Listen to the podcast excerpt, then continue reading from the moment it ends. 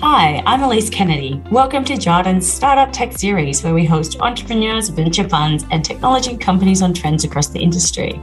Today, I'm excited to be joined by Sally Metelerkamp, the founder of recently renamed Lived. Thanks for joining us today, Sal. No worries. Thanks for having me. Now, we love these triple bottle lifestyle businesses that we're increasingly seeing come through into our space. So I'm going to turn it over to you about what does Lived do? Yeah, so my ambitions for Lived were really ignited in my late teens. I grew up with a, a, mother living with addiction, and I watched her struggle with a system and services that were super isolating and inaccessible. And so by the time mum was able to access support, she was essentially 35 years into her addiction.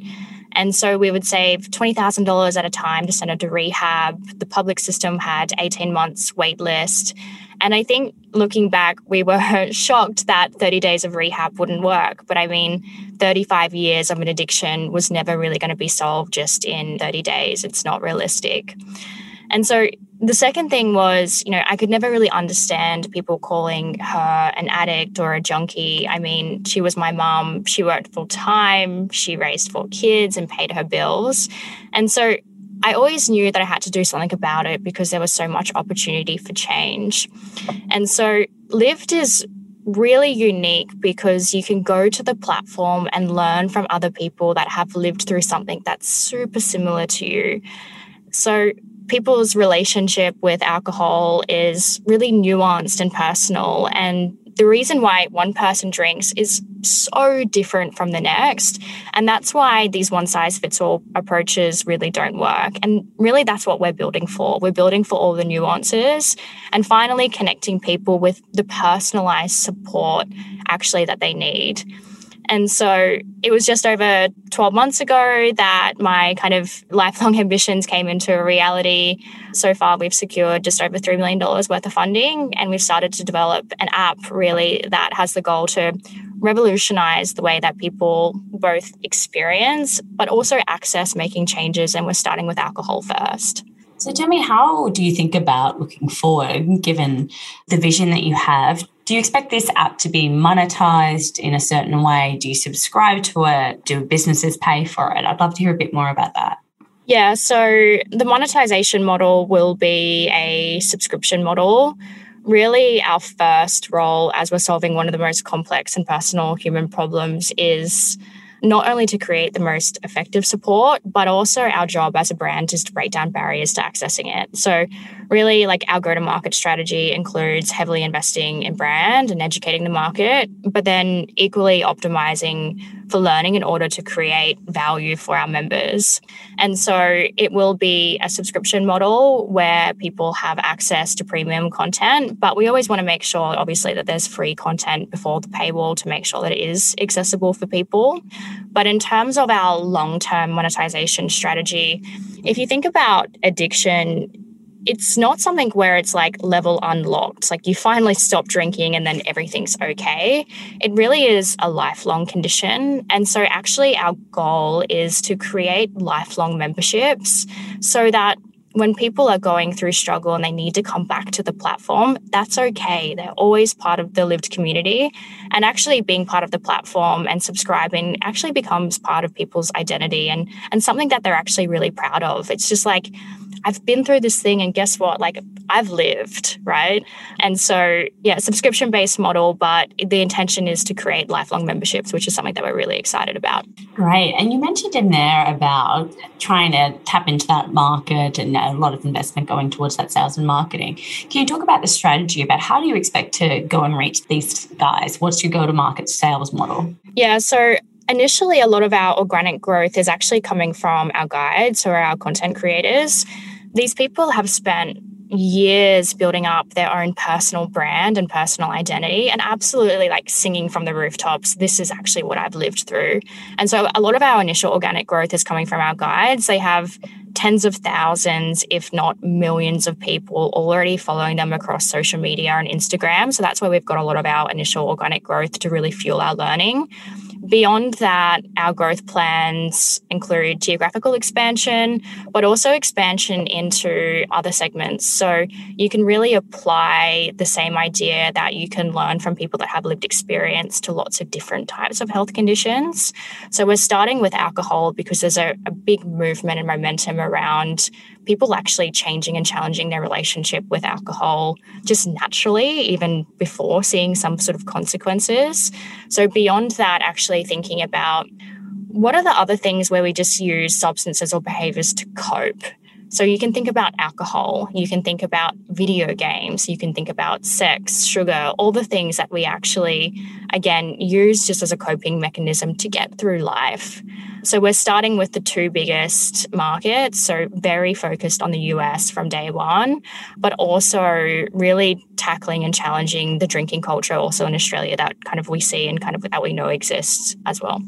Super interesting. Let's move on to the industry as a whole. I would love to hear if you've done some work about thinking about, you know, what is the size of your opportunity? Do you have any statistics around the number that you think you could potentially have using the, the Lived app or, you know, what's driving some of the industry growth? Do you have any growth rates? I'd love to hear some of the stats that you've done some work on. Yeah, so when you're when you're creating a category, conducting proper market analysis is pretty complicated because most data and research is really centered around addiction, people that are really in later stages going to rehab, insurer claims, and also data around government, which many people that we're actually trying to serve don't want or can't actually identify with, right? It's people that are like, I know I have a problem. I want to make changes, but it's not quite bad enough yet where I'm ready to go see a therapist or go to rehab. And it's also actually not where we're targeting.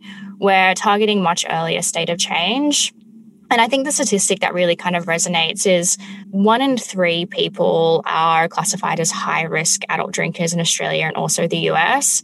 And anyone considering changing their relationship, you can really kind of apply that statistic to. So, more broadly, I think it's estimated that 2 billion people on the planet use substances and alcohol just to cope with life.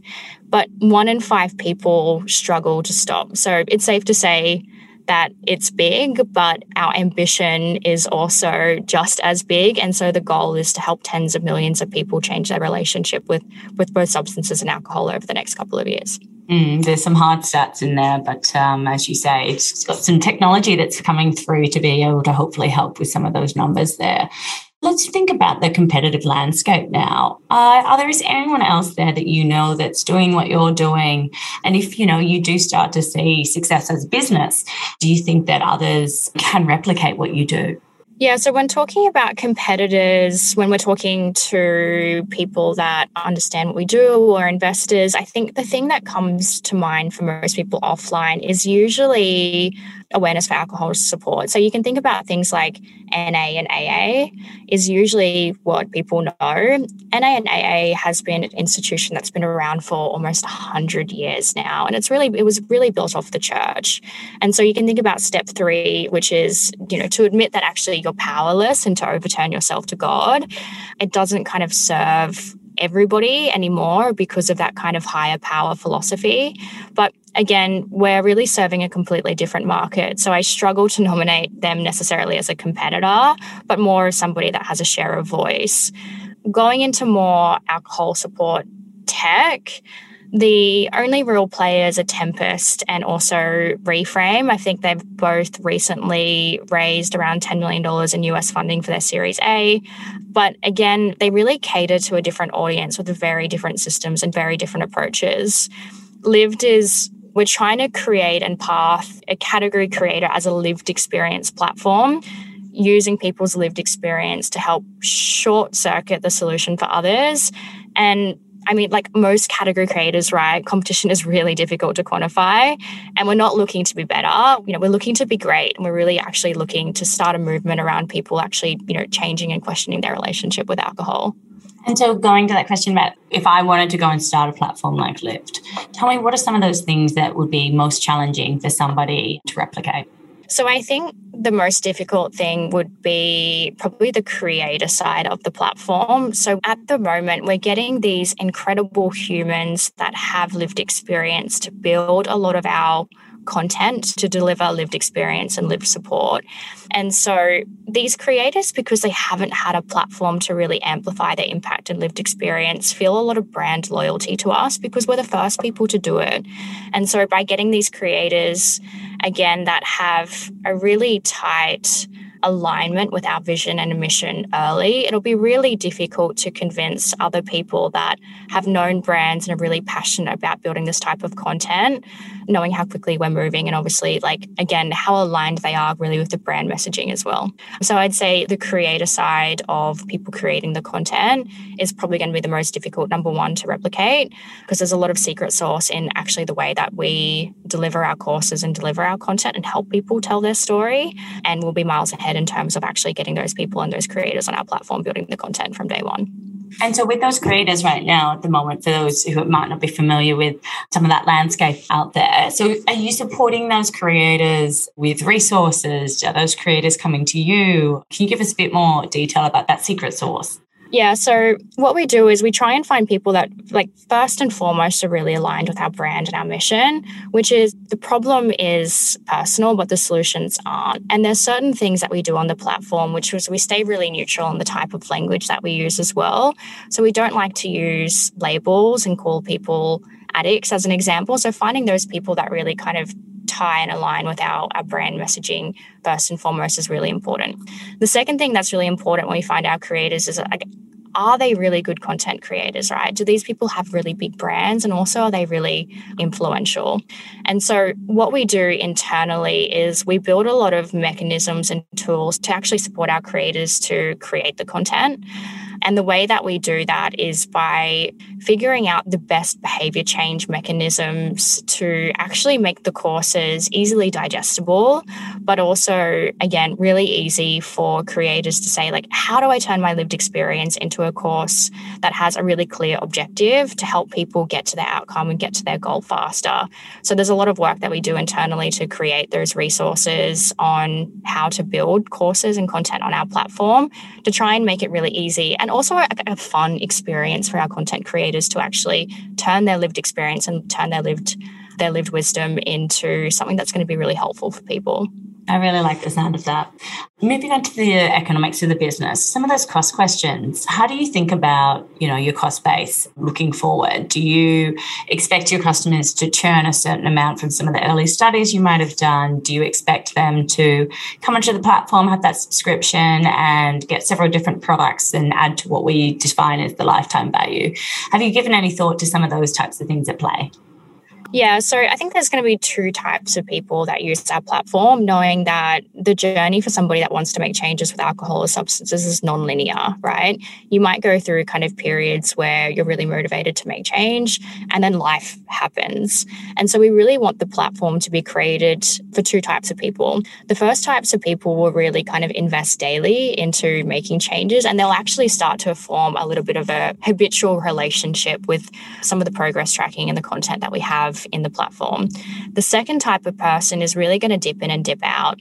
So they're going to be looking essentially when they're going through something on like, how do I socialize sober? Or how do I be more intimate with my husband without alcohol? All these big questions that actually come up where people are like, ah, like, I'm just looking for an answer and I'm looking for an answer from somebody that I can really relate to because they have lived it. And so that's how we seek the two kind of use cases. But at the moment, we're really optimizing to learn. We have some strong signals that we're looking out for. Obviously, one of them is being product market fit. One of the ways that we're measuring that at the moment is through the superhuman approach, which you might have heard of, but is asking your members on how disappointed would they be if they could no longer use your product. And so the key metric we're really looking for is 40% of our members saying that they would be very disappointed. And at my last count this morning, I think we're sitting at 38%, so we're not far off. But again, I think the long term play is really like how do we create lifelong memberships for what is known as a long life health condition? Once you stop drinking, it's not level unlocked. You then need to figure out like how do I actually live alcohol or substance free? Very interesting.